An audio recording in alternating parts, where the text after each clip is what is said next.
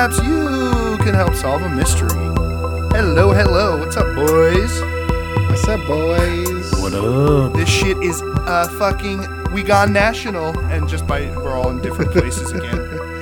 you know what I like about doing this the best? When we're all in different places? Because we're all. Oh, I should have said. I should have practiced this. You know what I like about doing this? Uh, What? when we're Tell all in me, different Eli. places, Is that we're all alone, but we're not by ourselves. No, that's not what I meant. We're not by ourselves. We're we're by ourselves, but we're not alone. Yeah, there you go. I like that. I like that. Okay, stack pack for another week. This week we're covering um, season two, episode ten of the original Unsolved Mysteries season. Um, I, and actually, I was looking all these up, and these all were pretty much uh, this all um, these aired on December sixth of nineteen eighty nine. Um, we, we should actually start doing that because the Unsolved Wiki tells you the dates that these aired. I feel like that would give us a little more context for shit that we're talking about because they always say like four, four months after, you know. Right. Um. So, yeah. So we're still we're actually so Oh, oh, like you're talking about the updates, like when it says To- like to four months after it aired. yeah to reaffirm we're still in 1989 technically. and um, uh, yeah. So what's up, guys? I'm your host David Howell, as always. I forgot that part. Um, joined by Road Dan on the road. What's up, dude? Not much. Just hanging out in Sycamore. Sycamore, and that's by Chicago. Is that the closest bunch? Yeah. that's the closest bunch In of the buildings old- next to it. The the old Well, like windy Chicago city. and Rockford. Rockford. Um, like I'm literally out in a cornfield. It's quite nice. Isn't that where you? Oh, is that that's just where the actual shop you work for is, right? So that's Yeah. that- that's where you were like before uh, Guns N' Roses and ACDC and all that shit. So it's because you're, you're always just complaining about how you're in a cornfield.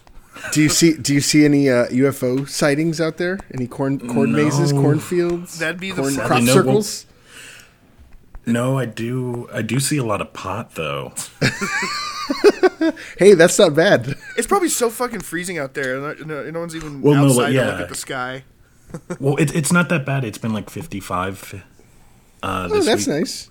But like in the summer, like right around August, once the uh, the corn is about four feet high, you'll start seeing like weed plants pop out in the middle of fields just randomly. It'd be like corn, corn, corn, up, weed, corn, corn, corn, weed, corn, corn, corn, weed. that That's sounds definitely a grow up. Definitely Maybe grow maybe up. it's maybe it's time to go out there and do a harvest.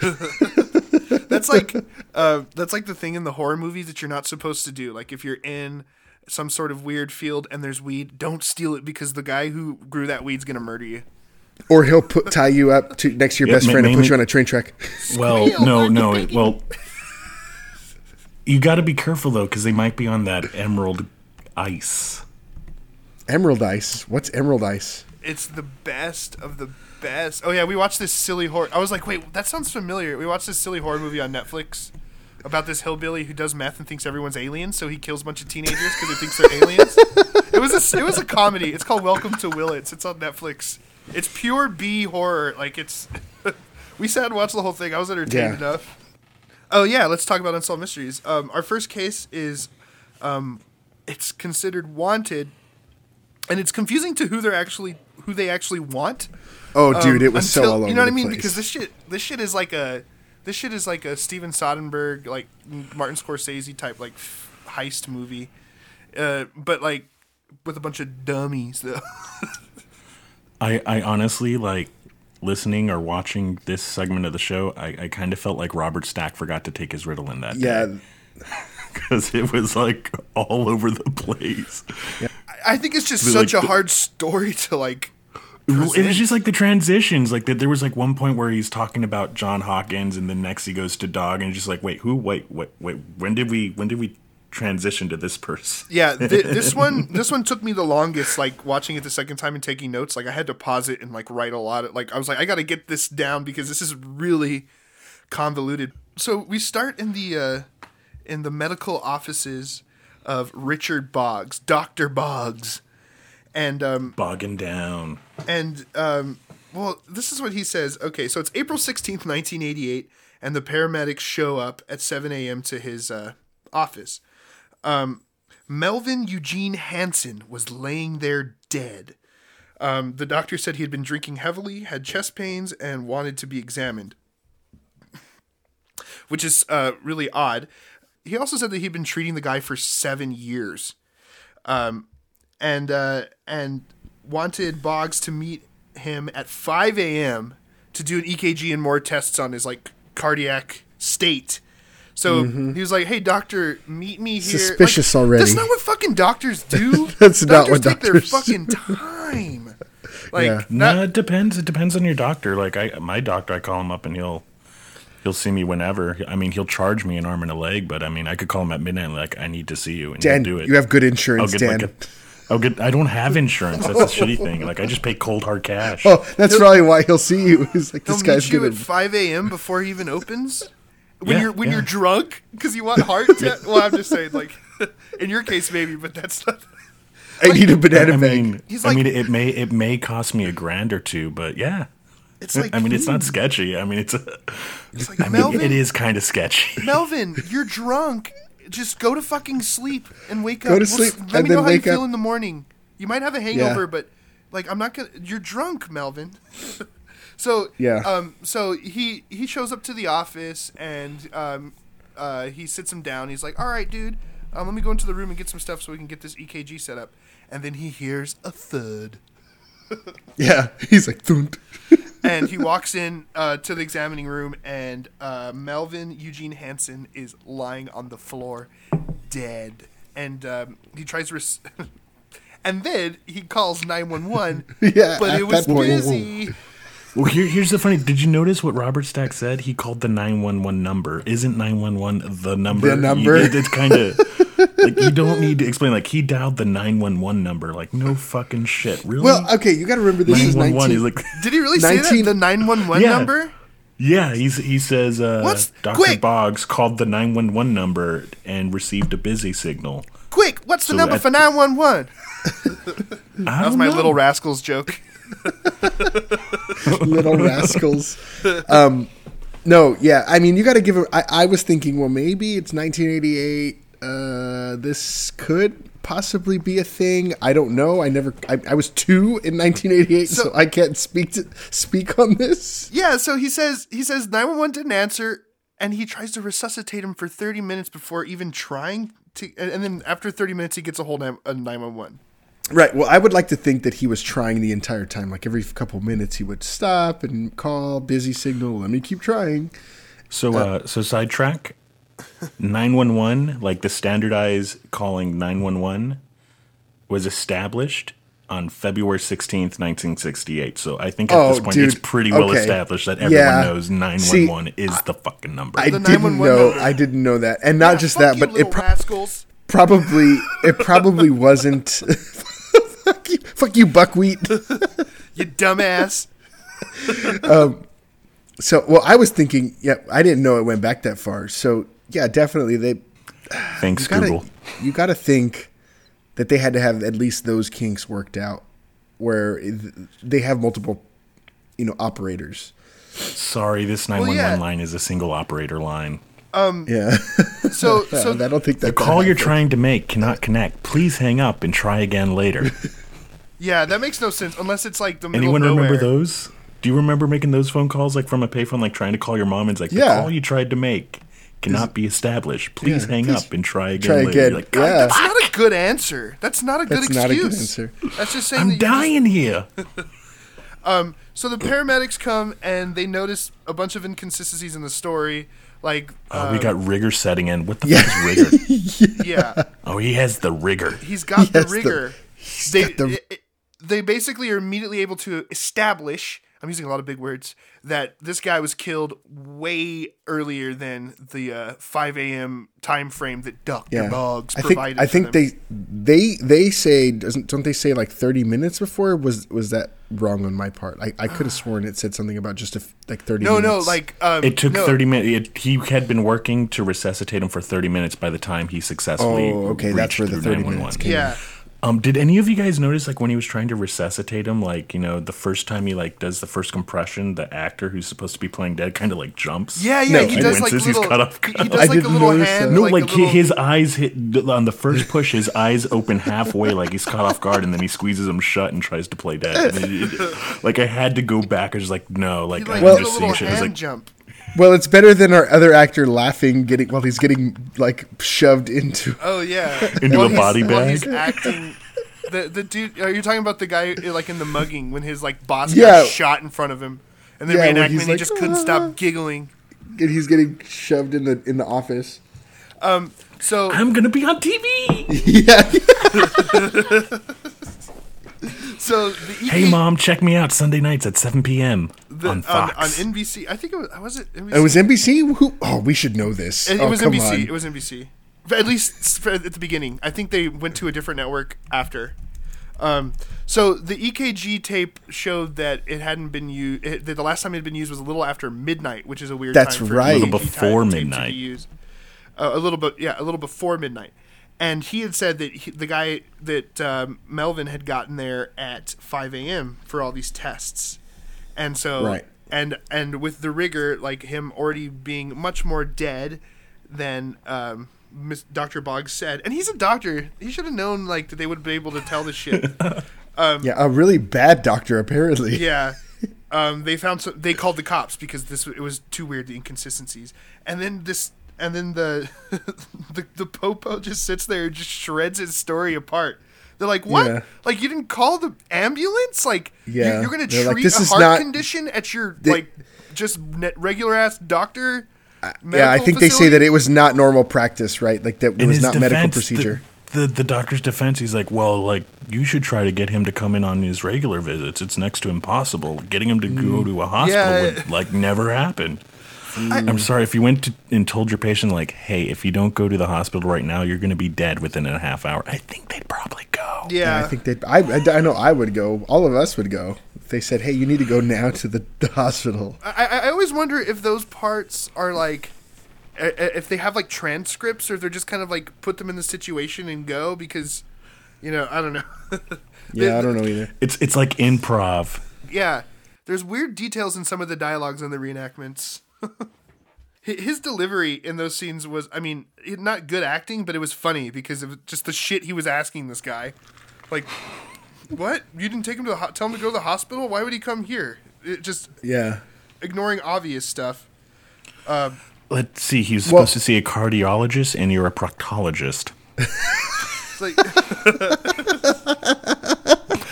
I get it. The ist is in the title, but cardiologist and proctologist is not the same. You should have taken her to a different doctor. Damn it.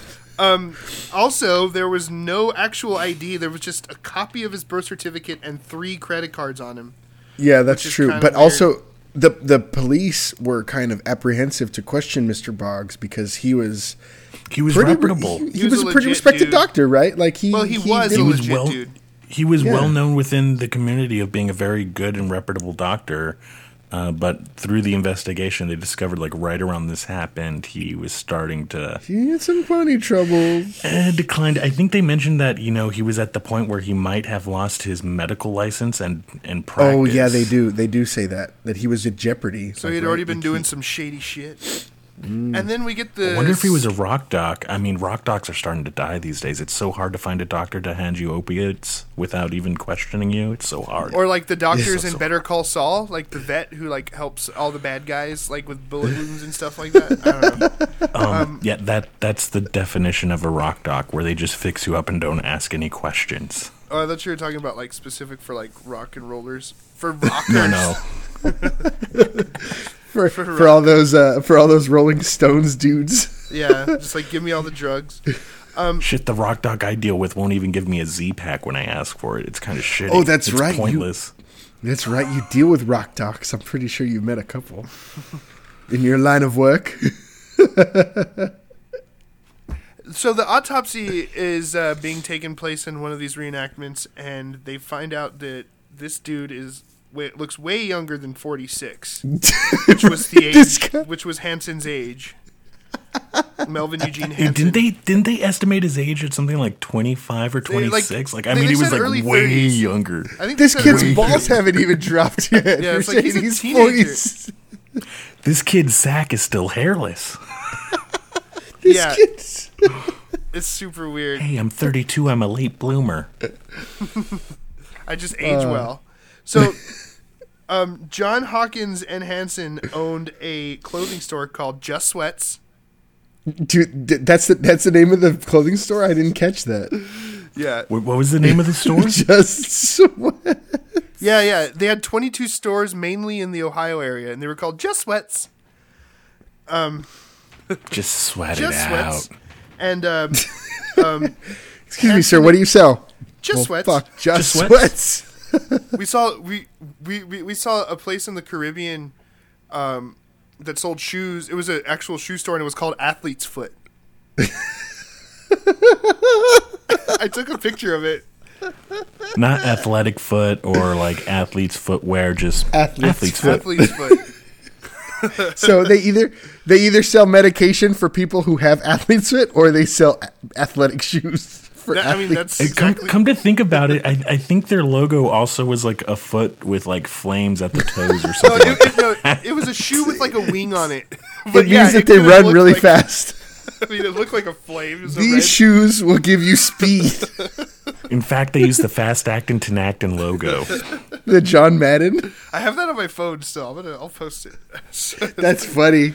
Um, You know what's funny is like as a kid, like my kids do this now too. It's like when they, well, my boys especially. It's like these shoes will make you run fast. So like when my boys put new shoes on, they'll try them out and they'll, do I run faster?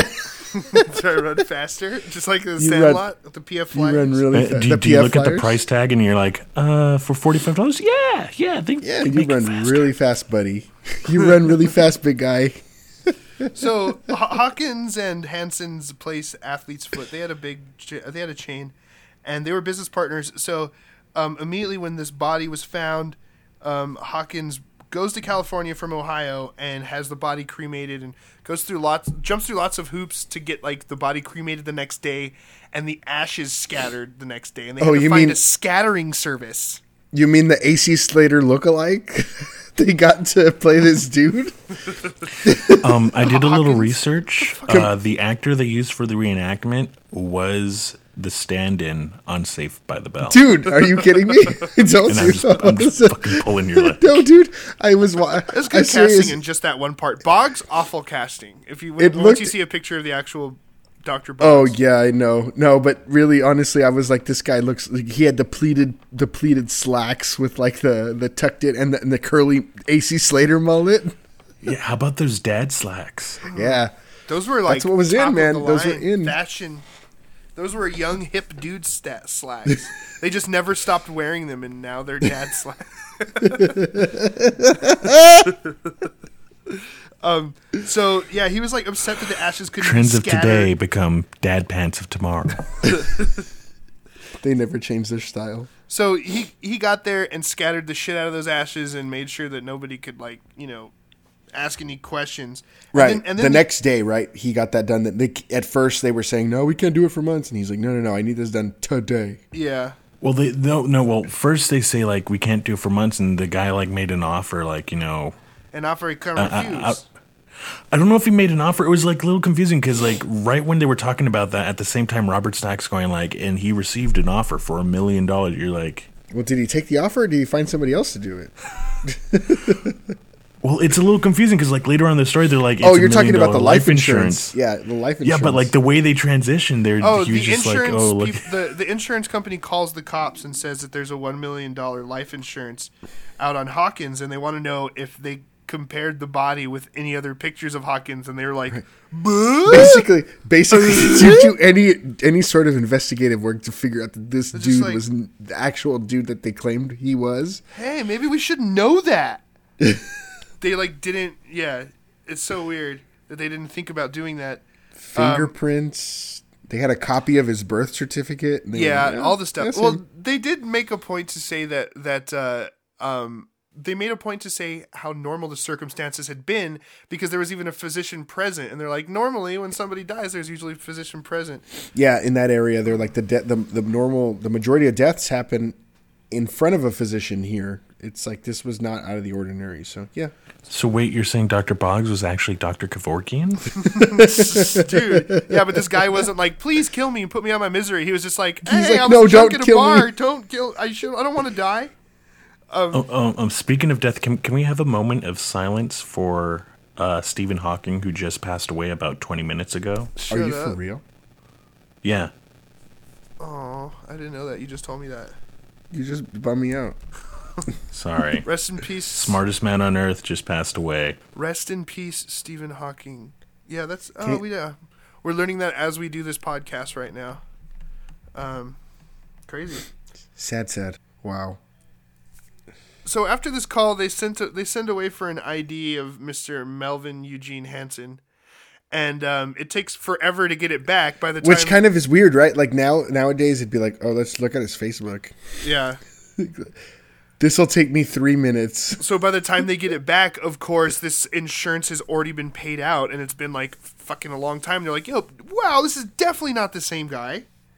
Um, Yeah. They ran prints, and the body matched a guy. Uh, he was a, a North Hollywood bookkeeper named Ellis Henry Green, and he was like a younger, mulleted man, and he. Um, Which is what they thought. yeah. Actually, no, just in the reenactment. The real picture of him, he doesn't look like he has a mullet.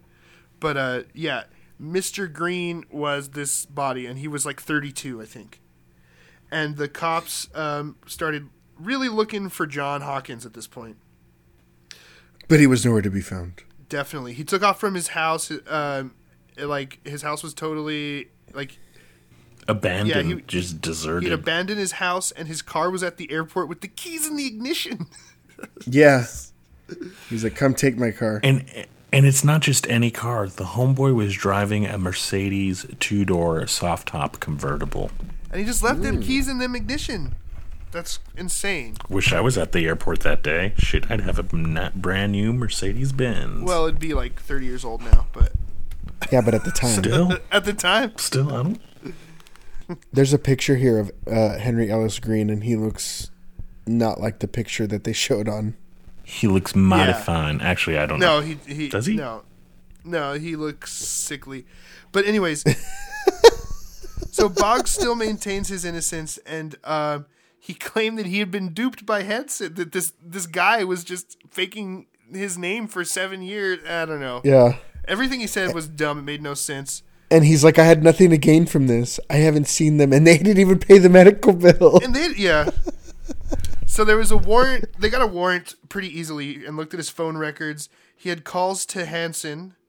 He had calls to Hawkins and calls to a man named Wolfgang von Snowden. Yeah.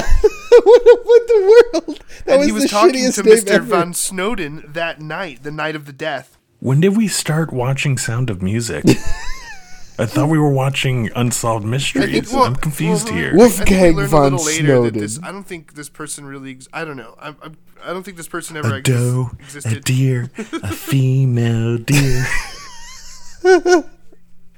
So yeah, homeboy gets caught in my neck of the woods, Yeah. which is actually a few minutes from my house. January Um, 29th of 89, he gets caught at, at DFW. This is nine months after the suspicious death of the man. Um, and uh, what does he get caught with? He gets interrogated, Fourteen thousand dollars in cold hard cash from Mexico. Yeah. Cold hard cash from Mexico. and the reenactment is great. It, it's it's a good one. What does he say that? Where did he get this cash from? Oh well, I was just in Mexico. I closed a bank account, and I just I just forgot just forgot to fill out the form. You can just fill out I'm the form right now. I'll just fill it It's out. fine. Yeah. I'm Don't don't don't look in that briefcase filled with a lot of forged documents. Just Yeah. don't. Just don't.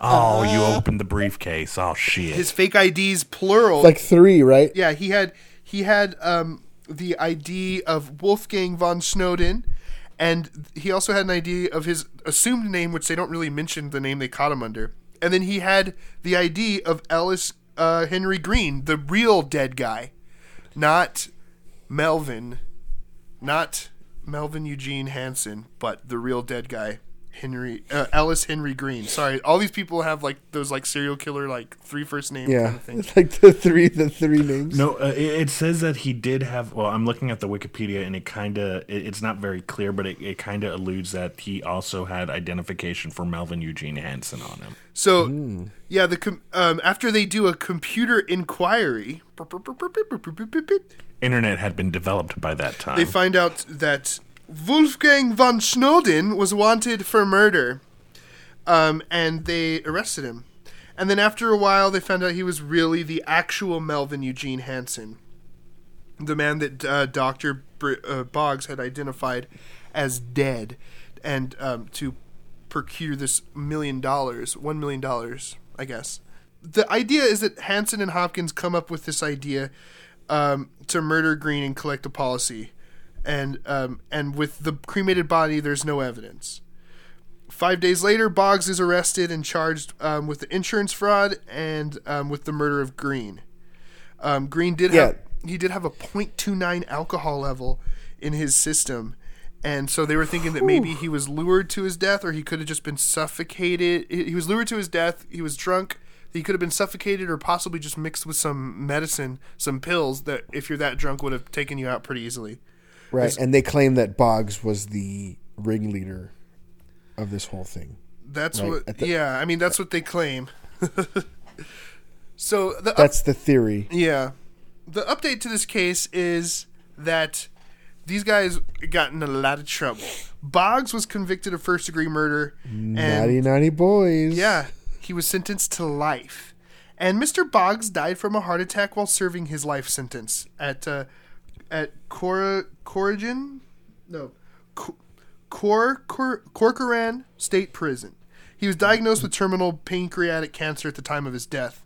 Yeah. Hanson, And that happened in 2003. yeah, 2003. Hanson would be 76 now. Where I'm pretty sure he's still alive because I can't find an article about him being dead. But uh, as of 2014, he was still incarcerated at California's Men's Colony at San Luis Obispo. He's still there. Um, I tried to search his uh, prisoner record, and uh, Nothing. the website. No, well, it, it pops up at the website that I use wanted me to pay fifty four dollars, Oh. and he's not that It's not that important. Yeah. Hawkins uh, got away with it for a little bit. He had an interesting story. We we- Dan and I found this article from like 2014 where he's uh, where he uh, got out of jail. Um, but I, I'm gonna Quentin Tarantino this. He got out of jail and he counsels teens now. Um, but what happened to him was he fled to Europe with about four hundred thousand dollars. He bought a boat and stayed on the run for three years, using several aliases, still partying and still quite the ladies' man. This is directly from that article.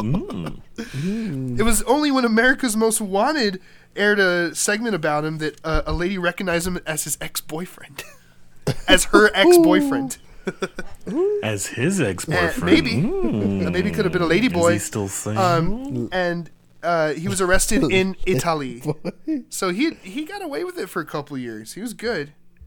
Um, and no one really remembers this because it was uh, OJ. OJ's trial was around the same time, and they were actually held in the same place. He, he said in the article that he saw him every day on the way to the showers. Actually, He's, uh, he went by OJ's uh, cell. nice wow. looking slong you got there, OJ. Well, I don't know if he was naked in his cell, but you know, who knows? It's prison. um, there's our dick joke for you guys. so, OJ dick joke. um, Hawkins, in on November 3rd of 2014, he was released, and uh, he counsels teens. That's what he wants us to know that he does. Um, yeah. So, he, but he tells the story He's differently. been rehabilitated. Yeah, yeah. You guys want to know what he how he tells the story of what happened? This is his. Sum- Yeah, sure. I'll give you the summary of what he tells us. Um, so he talks about Just Sweats. They had 22 stores mainly in Ohio, and a national s- shoe store chain wanted to buy them out. And Hanson, Melvin Eugene Hanson, wanted to sell all of his uh, options, you know, the stocks, and um, he wanted to sell all his shares. And um, Hawkins wanted to buy it, but he didn't have quite the two million for it. So they devised this plan, I guess, just to get Hawkins to get Melvin Eugene Hanson the two mil the the money, and he could have all of his shares and keep being the businessman that he was uh, being. And so they found Boggs and um, convinced him to commit fraud, but they wanted him to get a medical cadaver or a body that was already dead. Boggs said that um, he met a guy in Hollywood, got him drunk, and killed him. And Hawkins claims that he did not know about the murder. He didn't. That was not part of the plan. So he never got charged with any sort of murder. And um, he lives with his mom in a trailer park, and he's getting used to iPhones. Is that a direct quote from? you? well, it it says something like you know, twenty years before there wasn't iPhones and you know, Facebook. Technology. what? So he lives with his mom in a trailer park in San Diego, and he's he's he's she's getting used to the iPhones.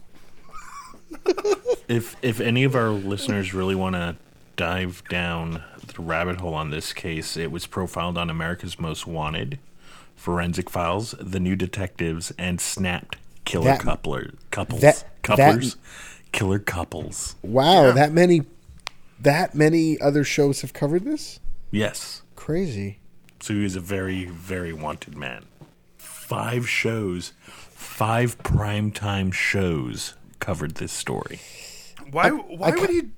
He just results to killing a guy. Like, hey, I can't find a body for you. Um, let's just not do this, buddy. like he he literally got a guy drunk, lured him back to his fucking doctor's office, and somehow killed him. We will never know exactly how he killed him. No, I, I, I think weird. I think there might be an ulterior motive. I don't think he found a guy like he was saying, like you know earlier, like Robert Stack was talking about how like his practice was in jeopardy. He was headed towards the path of losing his license. Um, I wonder if this guy maybe might have had like some financial debt due to it, because like the the cadaver or the person that he murdered ends up being a Hollywood bookie. So I kind of wonder if But he like wasn't you know, a cadaver. He, He, had a debt- wasn't a medical cadaver. He was he wasn't no, already dead before. But but what Dan but what Dan is saying is that this guy that they did find was a bookie, and maybe he maybe the Oh. doctor did owe him some money, and it was just like you know let's meet at a bar we'll settle it up and like Kill hold up, two birds with before one I pay, stone. before i pay you off like let's have a couple of drinks like no no we're having a good time we're chatting you know let's have a couple of more drinks we'll keep drinking at the end of the night i'll pay you off oh my, the money's back at my the, the money's back at my practice. Come on, come come yeah, with hey, me. yeah cool. You got a good buzz? Cool. Let's come back to my office. We'll cash you out Oh, uh, I'm not feeling good. Here, lay down right here. Lay down right here on my table, and then yeah, I could see that. You want to get like they never say like what was the cause of death. I'm curious like he had an ekg machine. I wonder if he had a defibrillator because that's a good way to stop to kill someone like un- unsuspectedly is get them drunk to the point where they pass out and then just shock them with a defibrillator. Heart stops. Problem solved. And then it just looks like a heart attack point zero two nine point point two nine. They could have fucking just gave him a bunch of Xanax or some other medicine like that and killed him too. yeah but they should that would have shown up on a tox screen Or they said they could have just suffocated him. Well, I mean, they say it unsolved. They say I don't think they did a proper enough uh, autopsy because the investigator says like it could have been a pill or it could have been he, or suffocation or it could have been a mixture of pills. I think they should just exhume the body and find out. oh no, they they they actually they can't. They can't exhume the body. They No, cremated him. let's go let's go back that- to our previous episode they're going to exhume the body for the 10th time Dude, they got, but yeah, they made sure that no one's exhuming shit. Wow. I guess they thought of everything. So our next case is also pretty fraudulent. do you got a woody who has a woody oh, I love. Good I old love Woody. Kelly. We're gonna be talking about Woody Kelly and the fraud that he uh, committed. Uh, but that's not where our story starts. Um, 9:30 p.m., June 8th, 1985, Lake Michigan area. Cop responds to a floating derelict yacht, which I guess just means a pilotless, captainless boat just kind of floating aimless, aimless, aim- Aimlessly. aimlessly. ghost ship spooky ghost yacht.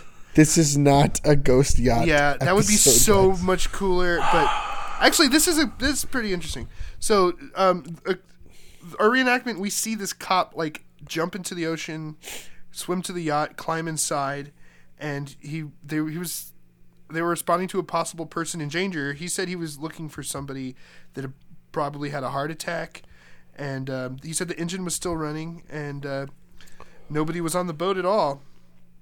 He al- he also did say one of the first things he said, which could just end this case now, is like if someone had fallen off quick with the engine on, it would have been impossible for him to get back in time. It was going too fast. So all right, end of story. He just fell Yeah, off. he just fell off. But here's the confusing thing: like, the sheriff says that you know the way he found the boat, if someone fell off, no one, the, the person who fell off wouldn't be able to swim up to it and catch up to it and get back on. Yet, didn't the sheriff swim out to it and catch up to it and get on it? Yeah, but he did say the engine was still on when he first approached it, but the engine cut off as he got closer.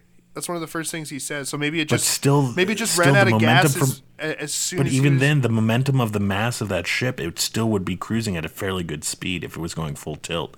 Once that engine died, it wouldn't stop dead in its track. It would coast for a little bit. So he's he's the murderer. He killed him. he's a liar. Inconsistencies in his story. Um, yeah, I don't know. It shows him fucking swim up to it. Like that's the first thing you see is this guy just swim up to the boat.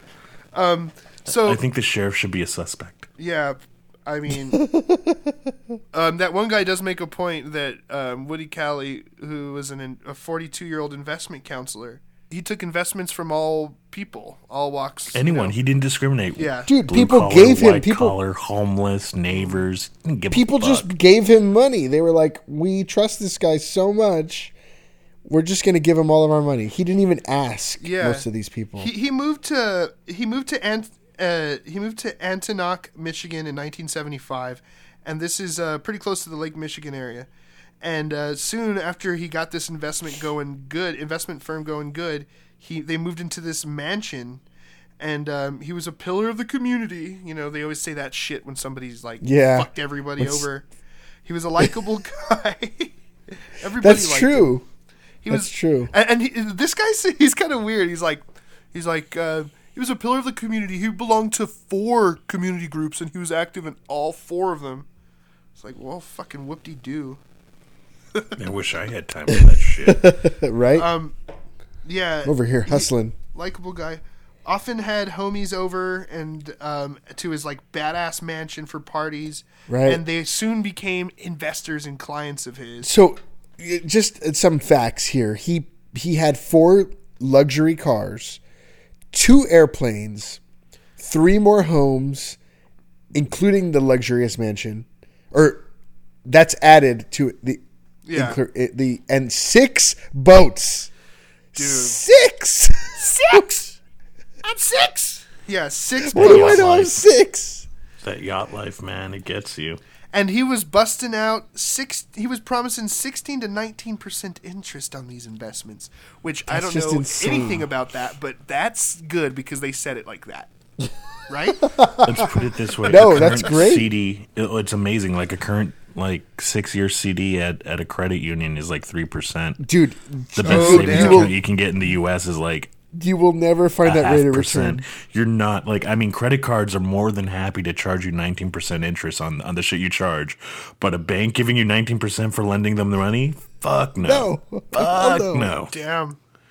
Shit, my IRA only has something like a two percent interest rate. Your Irish Republican Army? Actually, Damn, it's not Dan. an IRA; it's like a CD. Uh, your compact disc? Okay, sorry.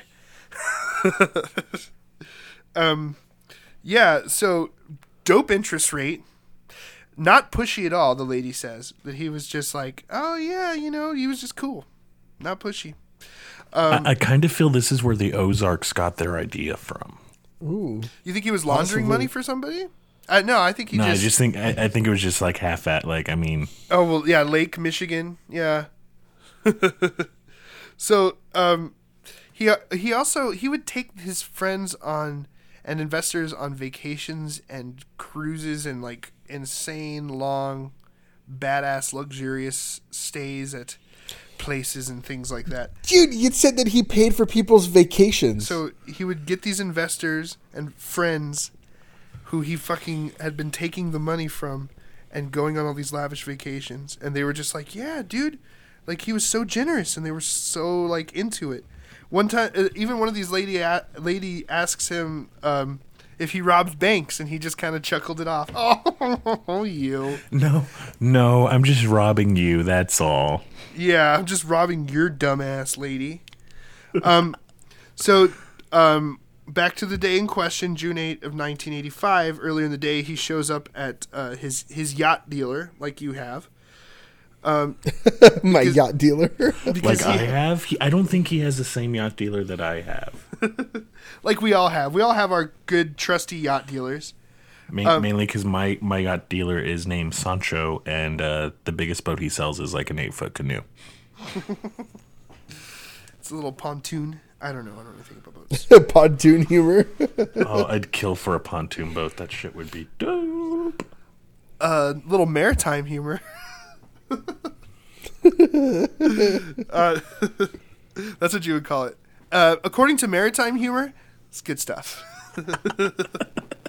so, um, yeah, he had he went to his yacht dealer. He had a brand new boat that he wanted to take out on a sexy ride, and um, the guy who works at the yacht place said that uh, we don't usually let these people go out on the lake before you know by themselves the first time. You know, um, with a new boat, with something new.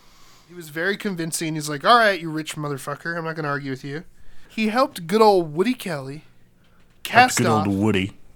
and he was never seen again. Speaking of which, so um, when they're talking about the the guy at the uh, dockyard helping homeboy uh, cast off, they do a clip of uh, Woody Kelly like cruising his boat out of the uh, out of the marina. Oh, the home, And, the uh, actual home videos. No, not the home video. Like before that, they show like they do the reenactment of him like steering the ship out of the uh, out of the marina, and he's on the top bridge. But the angle, the camera angle is so wide, you actually see the actual owner of the boat below deck driving from inside the wheelhouse. oh, are you for real? I didn't No catch that way. at all. Yes. I didn't see that. Like the, the the scene where he's all smiling, like he looks like he's getting Yeah, Fail. it and, and it- it's really funny fail. because it, it starts off as a wide shot, so you see the whole ship, you see him on top of the bridge, and then you see the actual captain of the boat in the wheelhouse, and it slowly creeps to him, and then as it creeps in, you slowly realize like his hands aren't touching shit on that control console up there. He just has his hands on like on the countertop, just like That's really funny. I want to. I'm gonna go back and watch that. oh, I am. De- I am too. Um, So yeah, he he told his family that he would be back at by 6 p.m. He took off at 3 p.m. and never came back. Um, investigators uh, assumed that he had fallen overboard, but the body never turned up. And I don't know if I agree with this thing where they're like, usually if a, that would happen, a body would float up to the top. I don't know, because there's Could be eaten by sharks. but what about like uh, like there's that that man-made lake um elephant butte that's not that far from here and there's been a lot Yeah. of bodies a lot of people have died there and they don't Yeah. find any Oh, bodies yeah. like Well, the the water's so murky. You can scuba dive at Elephant Butte, but I mean, once you get below like five feet of water, you can see like two inches in front of you. Like it's disgusting. Ugh. I haven't been It's just very years. murky water, but So was it's like, a kid.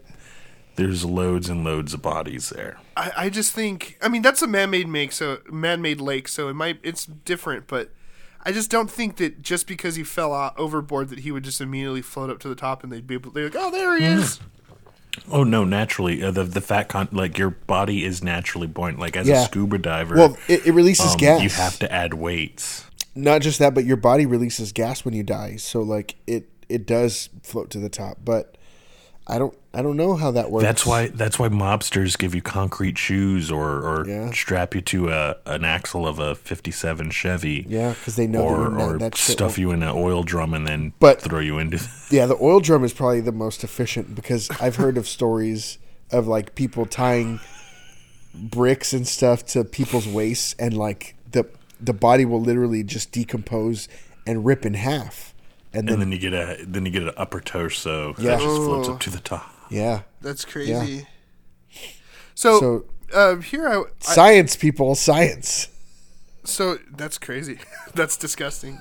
So here I want to point out uh, Robert Stack uh, talking on a uh, on a yacht dock, and he he's going casual and trench coat. Did you notice Dude, that? he's he's he's uh, pulling some How do you uh, like that? How do you like that Burberry classic print button up? Uh, yeah, uh, on top of a khaki, uh, under a khaki trench coat, but like a He's lighter looking some- one. And some crazy khaki slacks. Yeah, he's making some crazy fashion choices. I don't know if he's calling the shots now. Definitely. I'm, I'm waiting for him to bust ne- out with an ascot. I don't think he dressed himself. That's not the way TV works. It's he's Bold choices either way, though. He's the stack. He could he calls the shots. So, um, I was an airplane. Damn it! bef- give me some respect. I was an airplane, and the Untouchables, the TV show, not the shitty. I don't know. Um, anyways, so um, right before he had disappeared, a client had filed a civil suit because uh, he had been doing some shady shit. And uh, I didn't even notice this the first time I, I watched this segment. But yeah, that's what started the investigation. Interestingly, a week before Mr. Woody Kelly disappeared, one of his clients had finally figured out that I don't think I'm getting any money. Um, and they filed a civil suit against him for being a shady investment uh, broker. And then the sheriff start investigating, and they get a warrant to go to his office, and they discover, uh, at looking at his private files in the books, and even his employees. Like when the when the sheriffs confront the employees, they start looking for the sheriffs, and even the employees realize they're like, "Oh shit!" Like every investment has gone into the bank, and then immediately out of the bank into his pocket. There's no money. There's just no money in the fucking accounts that they were looking at and maintaining, and that was their job. And I just, yeah, I just want to take a moment. Like these people's, res- like their job and their responsibility for the business was to input the data and keep track of it. And then, and then when the sheriffs go up, like, we need to look up these files, and they're like, oh yeah, so there was a deposit for fifteen thousand on February fifth. Oh, and there was a withdrawal for fifteen thousand on February sixth. You had one job, Karen. You had one job. it's so weird. It's like it's weird that they didn't notice. I don't know. I don't really know much about that kind of work, but it's it's very weird. And especially back in the day, you know, back then in 1989, I'm pretty sure it was just they were looking at 85, right? Spreadsheets. is what happened. I, I, I don't know if they had access to their actual accounts, but they were probably looking at a spreadsheet and saying At the there should ledger, be there should be this much in the account, and that's that. and then when they get in the account, they're like, "D- this, these numbers don't match at all. six million dollars was missing, and then we get uh, um, uh, talking heads of um, this one lady who invested about a hundred thousand, and then this other lady who talks about her thirty thousand. Boo hoo! right? And do- she was like talking about how was was this the girl that she was like we, we gave her we gave him money to invest, Oh, or a- he he he he gave us money to invest in a uh, a in a in restaurant. a restaurant. Like Yeah. no questions asked. And she was she was the same lady. She was the same lady that that made a comment earlier in the interview that where they were like she said something like, "If I had the opportunity to invest with him again, I'd do it." And you're just like, "Whoa, whoa, whoa!" Like you're on a Right. TV show saying like this guy defrauded a fuckload of people, and you're just like, "I'd do it again." He was nice. Nobody got fucked as much as veteran Dr. Norman Osgood, who invested a little more than four hundred thousand dollars. People think maybe he was possibly murdered by a client. You know, maybe swimming with the fishes with a cinder block attached to him, like you said, No, only to pop no. up after thirty years, or possibly picked up by a boat or a seaplane and just rode off into the sunset. You know. I yeah, that's what I think. And then um, I, I do want to point out the creepy home movies that they show, just so people can see what he looks like. Um, they're pretty. They got the music, and then they even pause when he looks right at the camera.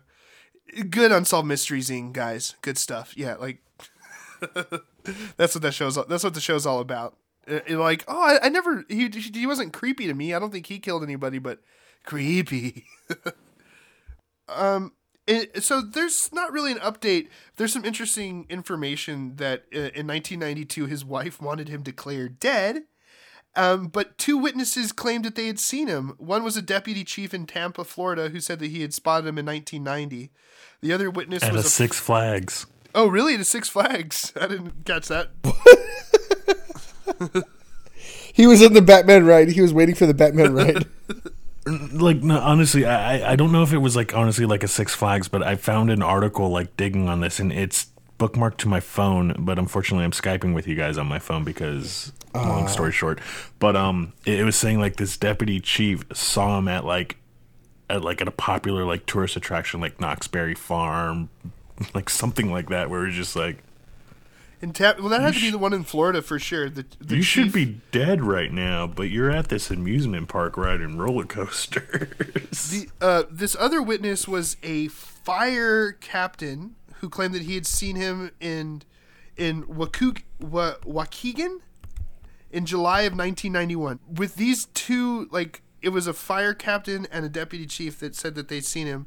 Instead of declaring uh, him dead, they actually indicted him on 18 counts of fraud. so there's still a warrant out for his arrest. He's not declared dead, and he'd be 74. What? So his wife wanted him declared dead, and then some people were like, "No, we saw him," and they're like, "You're legit enough." Nah, let's fucking indict We saw this we bitch. saw, just we saw him waiting. just in case we ever catch him. Here's the thing due to statute of limitations, when a person goes missing after seven years, you can legally declare them dead so you can claim Social Security, life insurance, shit like that.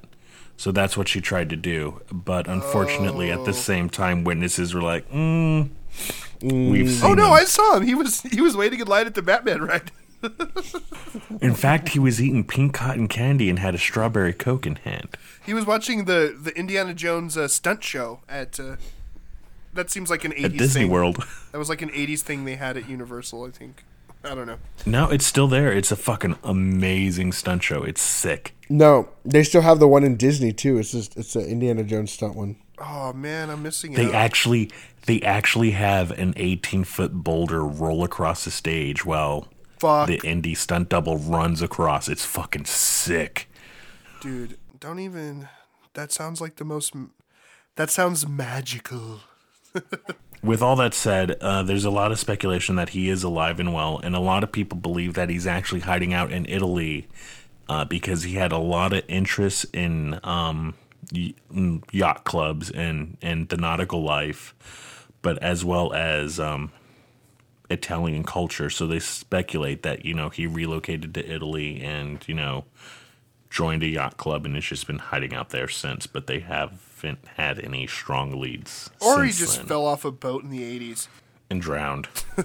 Yeah, probably.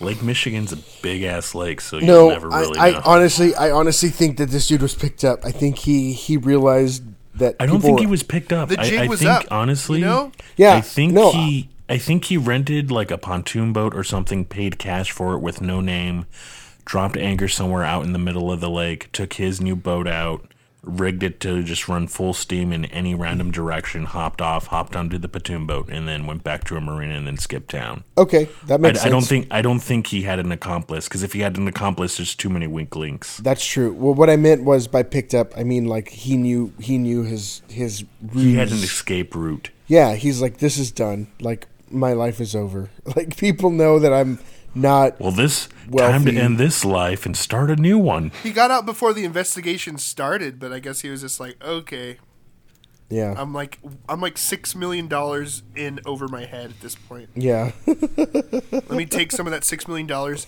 hire a fucking seaplane, and make a crazy awesome getaway. but he's never been found. That's that's crazy. Honestly, I just feel like he like tripped and fell and just died in a dumb old man way. Actually, the guy reenacting him looked like he was seventy, and it's and then at the end it's like he would have been forty six now. I'm like, what the fuck? Why, Yeah. did, why did that guy look so old?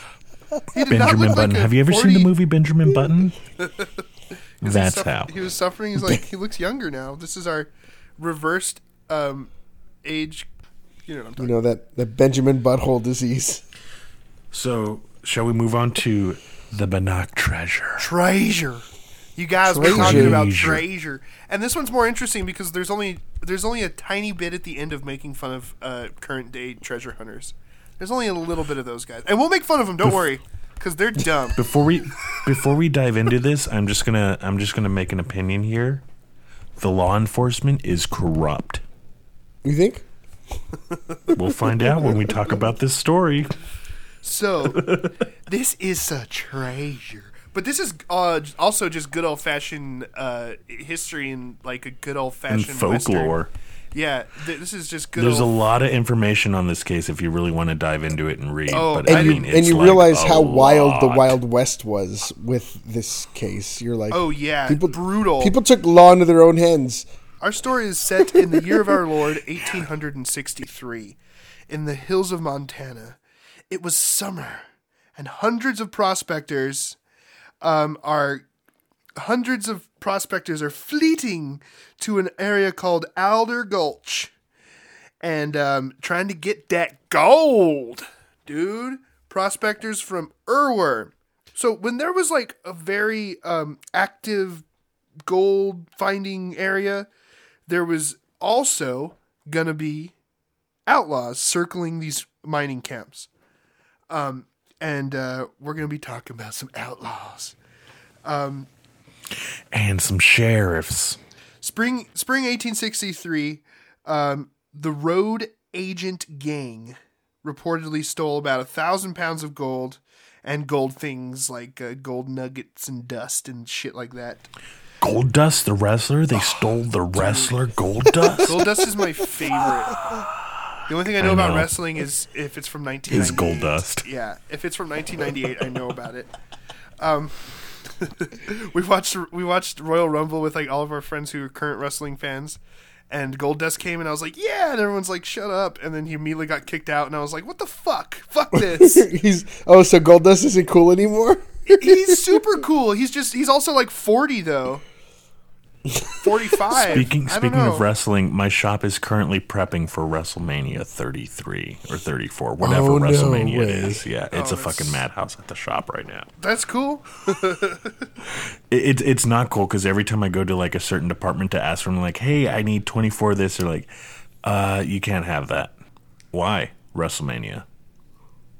But that's a week worth of shit, and I got nine months worth of shit. Yeah, well, sorry. Wow.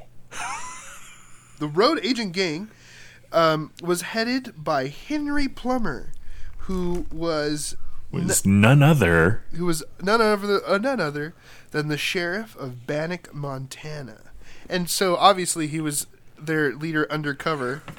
Um, slash corrupt as fuck. He didn't tell anybody.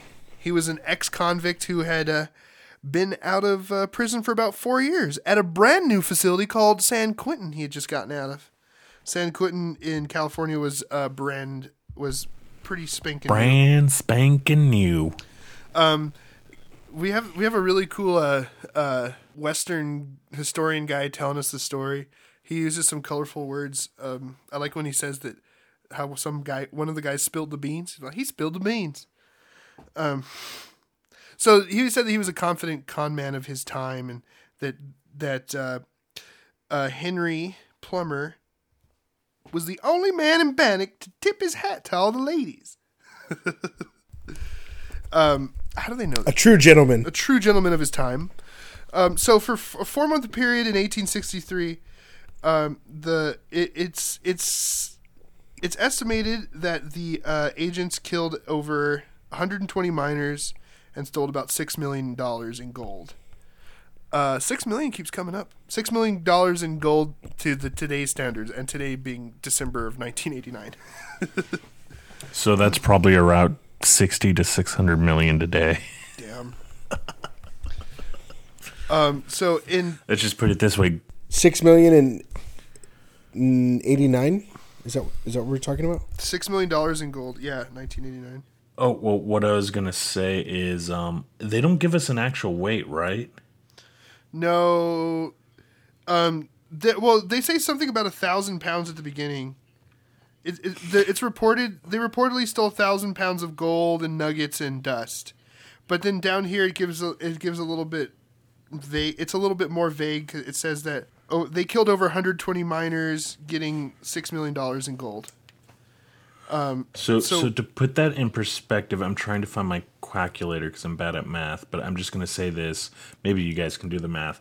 A kilo of gold, which is what, 2.25 pounds, is $42,000 today. That's crazy. Jesus. So, in other words, it says the equivalent of well, this is just dollars. This is not gold. This is six million in the year 1989 is the equivalent to purchasing power to 11 million eight hundred and forty-four thousand four hundred and eighty-three hundred and eighty-seven cents. In two, that was in 2017. So if they found Henry Plummer's, well, I'm jumping the gun, that's but but that's his not gold. missing, That's treasure. That's just dollars. it would be that That's amount of money So, like, in if gold. if he actually, well, if he actually had stolen a thousand pounds in gold, it would be roughly about 250 million dollars. yeah, dollars. actual gold is different. Because That's a pretty big. so it so to today's standards, his treasure could be anywhere from uh, 11 million to 240 million dollars. That, that's a huge range. That's a huge Uh, spread. Thanks for the yeah. I don't know if we're helping anyone on that statistic, but we tried, guys. Thanks, Dan and Eli. Good job. I was just sitting here drinking my beer while you guys were looking that up. Um, so, in December of 1863, a really well liked young man was brought into town. Um, he was killed by one of the road agents, and um, this pissed all the people in Bannack off enough to start their uh, vigilante group to finally say, fuck it, fuck these road agents. And they started uh, rounding them up and, uh, you know, s- giving some rough justice. They say that, rough justice. Which subsequently would also be a great name for a porno. Rough Wait, what? Justice. Yeah. How many people? They, they hung, what, like 20, So, yeah. 20 some odd people? They formed a posse for, for so for six weeks. The vigilantes tracked down the outlaws.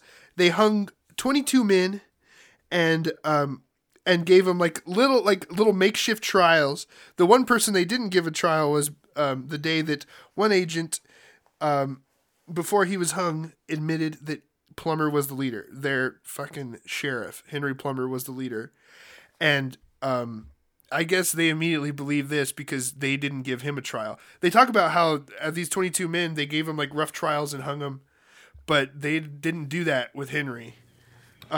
No, he was he wasn't afforded that luxury because like the dude that they had just hung just like flat out and like named him by name. It wasn't like, well, you know, old Bobcat Willie. It was just like, Bobcat Willie? hey, Nope. I, I'm just I'm just a follower. The the real dude you want is Henry Plummer, your sheriff. Yeah, he's the one who did it. And then Um, hang me. Yeah, and then they fucking do it. It's crazy. So January 12th of 1864, he was hung on scaffolding that he fucking built. Henry Plummer now, the sheriff. Who we're Well, ta- well, no, it like it's crazy. So, so like with that said, so like the vigilante crew hangs this dude, and this dude like rats out the sheriff. They go to the sheriff's house, drag him out, and, and they string him up. And while they string him up, the sheriff is is or Henry Plummer is going like, "Well, if you guys give me two hours and a good horse, I'll come back with my weight in gold." Oh, that's right. He And, gave hints. at at, the, at this point, the town is like, uh, like we, you just admitted by saying like, if we give you two hours and a horse, you're going to come back with a fuckload of gold that's gotten stolen. So indirectly, you just admitted that you're the fucking gang leader. And B, we don't fucking trust you, so they just fucking kick him off the scaffold and fucking hang him. They're just like, well, you just admitted it indirectly. well, in, in, in the reenactment, in the reenactment, he's like, he's like, you said that before. Nope, we don't trust you. And then yeah, just get him. Um, so that's what's going on. Everybody's looking for Henry Plummer's uh, gold because those him and his boys stole a shit ton of gold that year, and no one's ever been able to find it. Um, in the early 1900s, some gold hunters came into town, uh, the town of Ennis, with a heavy-looking box, and they went into a local store that had a vault and said if and asked if they could keep their box in the vault, and uh, they said okay. And one man sat there, shotgun, sat on the thing with his shotgun, sat right by it in view with a shotgun, um, all night, and they got their box in the morning and left, and nobody ever knows. Nobody knows if they found anything or if it even was gold. But I like to think that maybe there's some people that actually found gold one day, and they were smart as fuck about it. yeah, hopefully. I'd be honest, I love you all, but if I ever found gold, I wouldn't tell you all. I wouldn't tell shit. yeah, you'd be like the guy that's around the White Sands area who just dug a bunch of little gold parts, you know, just just hid gold bricks in like different little areas. You know, the guy who the No, guy who I'd tell you guys I was going on a trip. You never hear me from again or hear from me again. I'd be like, "Hey guys, I'm gonna go to Mexico for a couple of days. I'll see you later," and then that was it. and then it'd be an unsolved mysteries case. No, They, they bring where's back the show for that. Unsolved Mysteries podcast podcaster goes missing. On Unsolved ah. Mysteries. That's a good story. don't don't go missing now. Please don't go missing. we can't do this without you. Um so and then we get our update. Hey, people are still looking for this, and then we get these uh, goofy ass local treasure hunters who People are just no like- evidence. Can I just say there's been no evidence of this gold actually existing. existing? It's just this dude says, "Oh, just trying to buy myself some time. I'm gonna go try to find some buried treasure that I claim was nobody's ever found anything. Yeah. And in 1954, um, the the original town, the historical town of Bannack, was placed under protection, so you can't legally dig without permission uh, in Bannack, Montana. and why would you? Because I don't think there's anything there. Nah, who knows? I just don't think anybody will find it. Uh, the treasure hunt, you know, they're not. It's not intriguing enough. It's not like a ghost or Bigfoot. You know, it's not an alien. No, yeah. It's just like, oh, some money in the ground. Yeah, sure, why not? I mean, there there might there might be um there might be some interesting stuff. Um, in May of nineteen or sorry, yeah, May of nineteen ninety, there was a book published called um the National Directory of Haunted Places, and uh, there is a good chunk of that book where it talks about the ghost of Bannack and the treasure. So maybe, but you also There's got to take into ghosts account in this. Ban- this uh, what do you mean ghosts? The ghosts in Bannack? Like Bannack, Montana is Yeah. a haunted town? supposedly, but um. That's cool. the Ghost up in the terrain the terrain that the that this gang operated in is so vast like a thousand pounds of gold seems like a lot if you only have to look in like a 30 foot by 30 foot area but a thousand pounds of gold scattered about a 50 mile by 50 mile area is like a fucking drop in the bucket What did the treasure hunter say? Uh, uh, he said he said he wouldn't bury all your bags, all your eggs in one basket. Or Eggs in one basket, oh right? no Did he no, Because yeah, he was no, he was the sheriff about- of two towns, right? He Well, like you gotta think about this. Like he's a sheriff and he's also a bandit. So thinking in that logic, he probably had different hiding spots to Little stash his stash with different routes. Like you know, in the event like the town finds out who I really am and I need to skip town, I have all these different routes, and on my way out of town, I can stop and pick up some of my treasure. Right. So you don't leave completely empty-handed. You don't get the full eggs in the basket, but I mean, one egg in the basket is better than none. I love Right. that. I love that saying. Don't put all your eggs in one basket. It doesn't make like like it, I know what it means, but at the same time, like the actual metaphor of, of eggs. Like, why would you want to set? Why do you got to separate eggs? Because they Why you crack. You know what I mean? Well, well, Like, the, co- I- I- well, I the get concept comes metaphor, from but I don't get the origin. So, so, so the origin comes from like farming days when like people used to keep chicken coops to get their you don't want- eggs. Like, like you, you do, don't want couldn't to go to a crack all grocery your store. eggs. Like if one Well, basket gets hurt, like It's not that you want to crack the eggs. It's like you don't want to take like all the eggs out of your hen house and throw them into a basket on your way back to the farmhouse. You trip and all of a sudden, all your eggs for the day have just been ruined. and that's like your Ruined. money. That's your That that's your meal. Like you got to think about it. Like back in butter. back in the frontier days, like you know, hens laying eggs was like a sure bet for protein. Hunting isn't always a sure bet for protein. You didn't have grocery stores back then, so like if you took all your eggs in your hen house, put it in a basket, and then walk back to your farmhouse, and if you fell and you destroyed all those eggs, that's your meal for the day, or two days, or three days. If you have five hens, you're looking at maybe five eggs a day, if that. wow. So that that's where that go. saying from. You don't want to put all your, your all your food, all your potential livelihood in one spot. Hashtag knowledge. Oh, what would you call that? Schrute Beet Farms. Mm, Some nice agricultural humor there. And we ain't choking your chickens. The more shinfo you know. All right, let's jump through this lost love. Actually, dude, this one made me fucking cry. I don't care. Oh, it Dude, was I so straight up sad. cried. It was good, yeah. It, it made me feel all warm and and and gooey. Tingly. Gave me the tingles. Gooey or fuzzy? No, gooey's a little sexual, huh? It made me feel all warm and fuzzy inside. um. Anyway, this is a lost loves case. Um. Uh, and it doesn't involve any uh, concentration camps or any rape, so that's definitely a plus. Um, Definitely. a positive cherry on the top of this episode. We're talking. Did you guys get Leanne's last name? Robinson. Yeah. So I was about to okay, say. Leanne Robinson is basically this lost loves is she wants to find her half brother and sister. Um, Jimmy would be 23 at the time uh, of, of December 1989. Tommy, sorry, it's Tammy. uh, Tammy. It's Jimmy and Tammy. Tammy. Yeah, Tammy would be 22 at the uh, uh, the time this aired.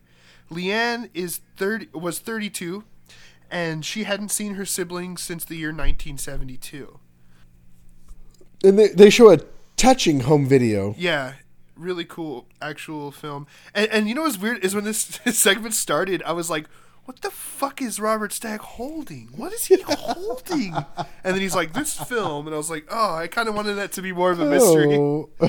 What the hell is in his hand?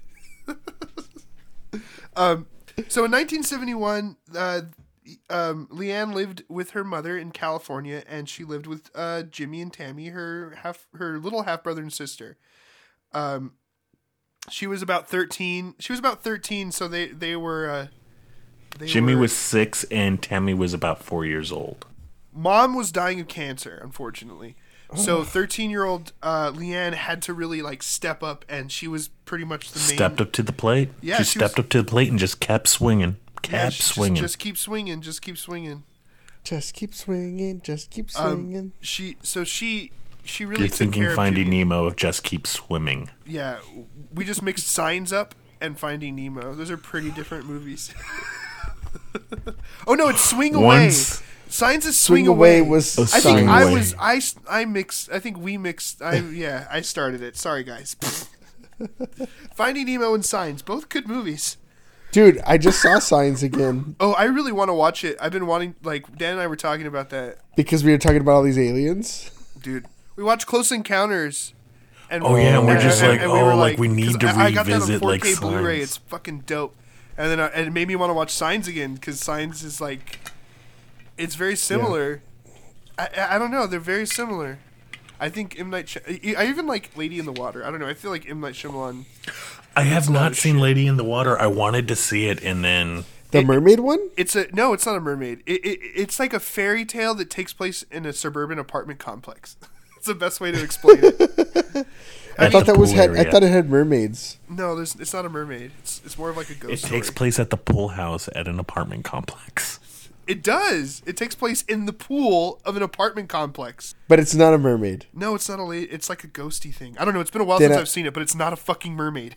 Then I don't want to watch it. It's starring Ron Count me out. daughter. All right, let's get back to this. If it doesn't have mermaids, I'm out. Fuck that. I want mermaids. so, yeah. So, um, Big Sis had to take care of the house because mom had cancer. Also, they had a really great neighbor named Ellen Morrill, and um, she was really good friends with the mom, and uh, she had kids of her own. And uh, one night when uh, the mom was very, very sick, Ellen, um, on, on her deathbed, she asked Ellen if she would make sure to take care of her kids and make sure that they never got separated. And she actually wrote it down. And then um, Ellen says, like, she makes it, she says that she only lasted a couple more hours. And then Robert Stack, um, Said the next day she died, and just like, wait, you just said a couple of hours, and now you say the next day she died. Like, which Well, it one could have been. It, It, could- it could have been like eight day? o'clock, eight o'clock at night, and then a couple hours later, Would it be technically 10. is the next day. Okay, it could have been ten o'clock, and then a couple hours later, it was midnight. At the No, stroke I'm just of saying. midnight. Well, you're saying eight. A couple of hours is two, which would make ten. are you guys Okay, really well, that's arguing what I'm about saying. this? That's what I'm saying, Dan. Damn it! This is comedy gold. That's fine. You know, there's one there's one word that I can remember right now. Yeah, that's ex- God damn it, you beat me to it. I was like, there's one word that I can totally remember what it means. Some fucking mantics. but you beat me to it. All right. yeah. So, um, you know, she died soon thereafter, and the kids um, move into Ellen's place with her kids, and they all got along. And Leanne, who's a 30 year old adult telling the story, is she's she just like talks about how crazy it was that um, she uh, Ellen Six had six kids. kids, and she, and she was like she was must have been 27, 28. She's like I'm in my 30s now, and I can't imagine having to take care of six kids. I mean, Yeah. I mean maybe Eli might have sort of an Oh, idea, dude, but you have six Jocelyn kids? and no, not at all. Not by myself, especially. Yeah. Like I have four, and I have another person helping me. yeah. Nyquil. yeah. Nyquil's the answer. Grape, aka grape juice. Or Purple as Eli drink? likes, or as Eli likes to call it, just- night night juice. You just night-night treat your juice. children like they're they're uh, rap hip hop stars. just give them I give them the Little Wayne cocktail. give them lean. Hey Jimmy Tammy, you want some lean? It tastes like grape. Oh no, we're telling a nice story. God damn it! Don't drug your kids. It should go without saying. Please don't drug your kids. Um, we don't. So yeah, Leanne, it's just what happened. What happened? we Oh, lost you he's for like two seconds. Not like like a like maybe tw- 10, 15 seconds we couldn't see or hear you. Oh wow. I was like totally like stuttering, so it's okay. I was like, but, uh, Stuttering Davy. St- stuttering Davy. God, what's up with Stuttering M Night Shyamalan right now? I think that's what brought it on. Ooh, there's a ghost. There's a Skype ghost. Ellen Morrill, and i- is yeah, late twenties. She's taking care of these kids. There's a eventually there's a social worker who's attached to the case of Jimmy, Tammy, and Leanne, and they obviously you know they go to that place and they they're just like this isn't working. Like she, she doesn't she doesn't have the means to support all these kids. It's So- a two bedroom house. She's a lower medium income household, crazy. single parent with so three, three, of them already, plus her three six additional. kids, nine kids. Yeah, that's a lot. Wait, that's no, no. It, it, she she had she had three kids, and it was she only had six. Yeah, six kids. Eli just added three more kids there. the way I took it was that she had six kids of her own, No, and then no. they added the three kids. Her three kids, and then the neighbor's three kids, which Oh. made six. And the social worker didn't deem it feasible to be, you know, a healthy environment because it's a two bedroom house. Right. Okay, So- that Six makes kids in a sense. 'Cause I was like, six kids in a two bedroom e- alone is crazy. Much less adding three more. But now I get it. Okay, I'm I'm tracking with you now. So the Worst social detective ever. We're banging on all cylinders now. yeah, I'm glad, yeah, yeah, yeah. I'm gonna cut Firing so on all much of this- three. I'm gonna cut so Three much out of of this four. out, like us explaining to you that there was not nine kids. Where the fuck did you get that? Anyway, cut off. Okay, shut up. I did. I did. I thought I was like Jesus. She has six kids, and then they added three more. plus That's three, and then of the other three. It's like oh No, shit, now there's yes, twelve. I understand. Um, okay, fuck. Not that bad. No. Um, so Leanne sent to her dad uh, in Texas, but her dad didn't want to have anything to do with Jimmy and Tammy, and so they. Um, so there's a really sad scene of Leanne telling the kids bye um, as they go to school that she's going to be gone for a while, and she says that she doesn't even think that they're going to get adopted and she'll never be able to talk to them again. Like that just didn't even cross her mind. So she goes off with her dad, and then not very not long after, um, the Jimmy and Tammy are adopted. Uh, uh, there's something uh, something I want to point out. Uh, reenactment, bad reenactment. Ellen's talking about. She's very sad, and the real Ellen's talking about remembering them getting into the car and just seeing their little faces uh, staring at her through the back window. Yet the reenactment has them in a sexy red convertible, and it just shows the kids as she's saying that clearly not looking through a back window. Yeah, just leaving, I just th- walking. Like, I feel like any car turning the corner. do. Why do they have? She like the lady's literally saying, "I just remember their little faces through the back window," as you see them like sadly looking at them from like a really cool red convertible, no back window, top fucking down. It looked they looked so much cooler than Ellen. Sorry, I don't know. I just thought that was a weird. it's like, dude, Oh, yeah. get like Interesting a choice, car. Definitely. a- ask the fucking, ask the fucking grip, key grip for his car. His car would be more accurate it would have sufficed. to a middle class couple leaving. Yeah, I don't know. For years, Leanne is writing to the adoption agency, and she doesn't get any response um, in uh, to her inquiries about what the hell happened to her brother and sister, her half brother and sister, and until 13 years later when she receives info on the couple who adopted them, and this is what uh, they let us know so we can help solve the case. Um, they were both 26 years old, the couple. They had been married for three and a half years. They lived in Ventura, California. Um, the dad was a Navy man. And Career Navy man, and at the time of the adoption, he was a petty officer. yeah, petty officer. Um, and uh, the adoption agencies also stated that they lost touch once the family moved to New York. Um, I want to take a moment and I want to call bullshit on that because the armed forces keep very, very detailed records of the movements of their enlisted men. Well, yeah, but the ado- the armed forces is not an adoption agency. No, but yeah, like they're like we lost track. Like they just disappeared. It's like you could have just gone like you we know he's a made a phone navalman. call. Yeah, they could have called the na- called the navy and be like, we're looking for private first class da da da da da or Like, yeah, you're officer an, da da you're an adoption agency. Shut the fuck up. I'm not going to tell you that. Just kidding. I don't know. That's interesting. It's probably just all the information they had available to them. I don't know. So of course, minutes after the broadcast, Tammy calls their telecenter In true stack pack fashion. in true Stack Pack Unsolved Mysteries fashion, um, Tammy herself, little sister, calls their telecenter. They don't call it a call center. They call it a tele. She called the telecenter.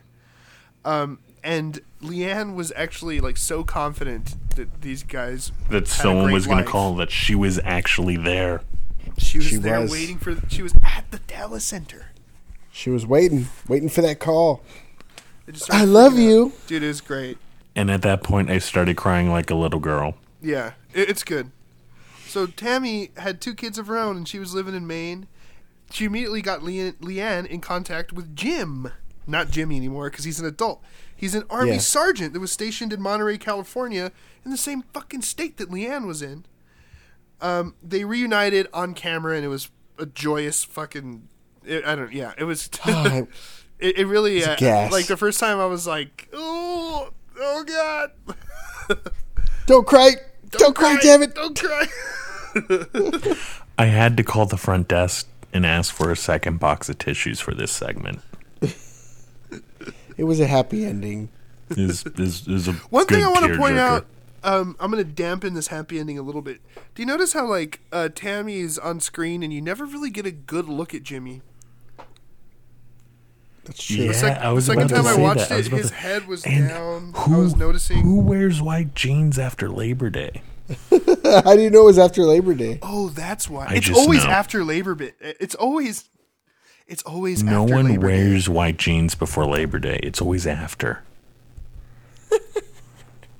and it's like, like- the worst fashion mistake ever. That's like, a chicken. The worst. to me that's like a chicken egg scenario like what what uh how how's it after isn't it always after labor day there's there's always been a labor day that has passed That's true. I- is That's it true. is it right now is it before labor day or is it after labor day It's, labor It's day after technically Labor both. Day. labor day is the one in september or the one in may i always get memorial day and labor day mixed up September, I believe. Yeah, September. Labor day is in september so it I seems think. like before and after Labor Day is September, so you're not supposed to wear it after like springtime or after fall. That's why they say that. oh yeah that makes sense uh white is like more of white like jeans a are like spring, a summer spring color summer. Yeah, Yeah, yeah, so yeah. Labor Day this year will be September 3rd. A Monday. So we don't know shit. Is what Yeah, why why was Jimmy's head down? Now, now, now, now I'm curious. it is kind of Now weird. we have a we have another unsolved mystery on our hands. he doesn't really talk very much. Um, yeah, but that's gonna do it for us, guys. Uh, I f- I hope this isn't a five hour podcast, but oh yeah, Eli, what's going on next week? Ah, well, we have another yet another case of a possible mistaken suicide. A conman magician and a, a routine traffic stop That's the best. that leads to an attacker on the FBI's 10 most wanted list. And this is the saddest one of all, guys. An orphanage that's a front for a baby nabbing ring. Oh. oh, dude.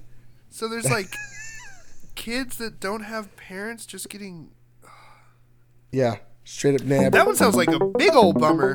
Tune in next yeah, week. big time. Bring the tissues. like Bring always- two boxes, as Dan says, Yeah. or else the hotel will charge you. Yeah. Ask your concierge for an extra box of tissues for next week. Um, thanks for hanging out with us another week, guys. Uh, as always, we're the Stack Pack on Twitter, Instagram, and uh, Facebook. Um, please rate and review. Like, if you listen to us on iTunes, like, just give us five stars and say something nice. doesn't have to be too nice. You can be funny. Make, You could call us pieces of shit. It's all good. We Yeah, don't just, care. just give us a review, man. Uh, Yeah. Give us a sign that someone's actually listening. That didn't sound too desperate. Just give us a review, man. but uh, we'll be back next week, like always. Um, same stack time, same stack channel. Um, New stack episode, new stack city. yeah, new new stack episode, old unsolved mysteries episode. Um, but uh, as always, I'm um, at Davey Howe on all the social media things. And road underscore Dan. And big bad vinyl dad. And for every mystery, there's someone somewhere who knows the truth. And perhaps that someone is listening, and perhaps that